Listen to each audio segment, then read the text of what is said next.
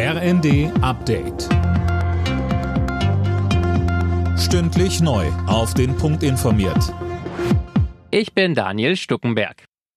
Der Polizistenmörder von Kusel muss lebenslang hinter Gitter. Der 39-Jährige hatte im Januar zwei Beamte bei einer Verkehrskontrolle erschossen. Dirk Justes. Der Hauptangeklagte wollte damit vertuschen, dass er beim Wildern erwischt worden war. Das Landgericht Kaiserslautern stellte dabei auch die besondere Schwere der Schuld fest, was eine vorzeitige Haftentlassung praktisch ausschließt.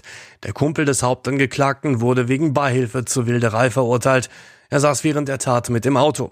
Ursprünglich stand auch er zunächst unter Mordverdacht, was sich aber nicht erhärtete. Im Prozess hatten sich beide Angeklagten gegenseitig belastet.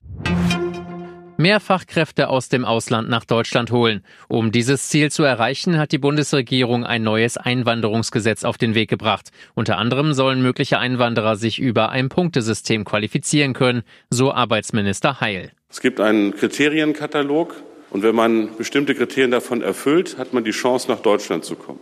Das Kriterium ist entweder Ausbildung oder Berufserfahrung oder Sprachkenntnisse oder Deutschlandbezug oder auch Alter. Wenn Sie drei von diesen Kriterien erfüllen, haben Sie die Möglichkeit, mit der Chancencard nach Deutschland zu kommen. Der in Schieflage geratene Energiekonzern Uniper fordert vom russischen Staatskonzern Gazprom Entschädigungen in Milliardenhöhe. Denn weil Gaslieferungen aus Russland ausgeblieben waren, musste Uniper Gas teuer am Weltmarkt einkaufen, schaden laut Unternehmen mehr als 11 Milliarden Euro.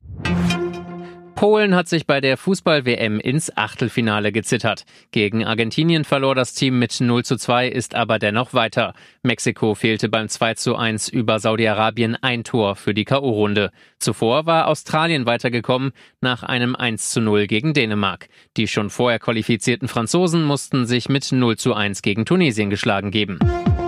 Alle Nachrichten auf rnd.de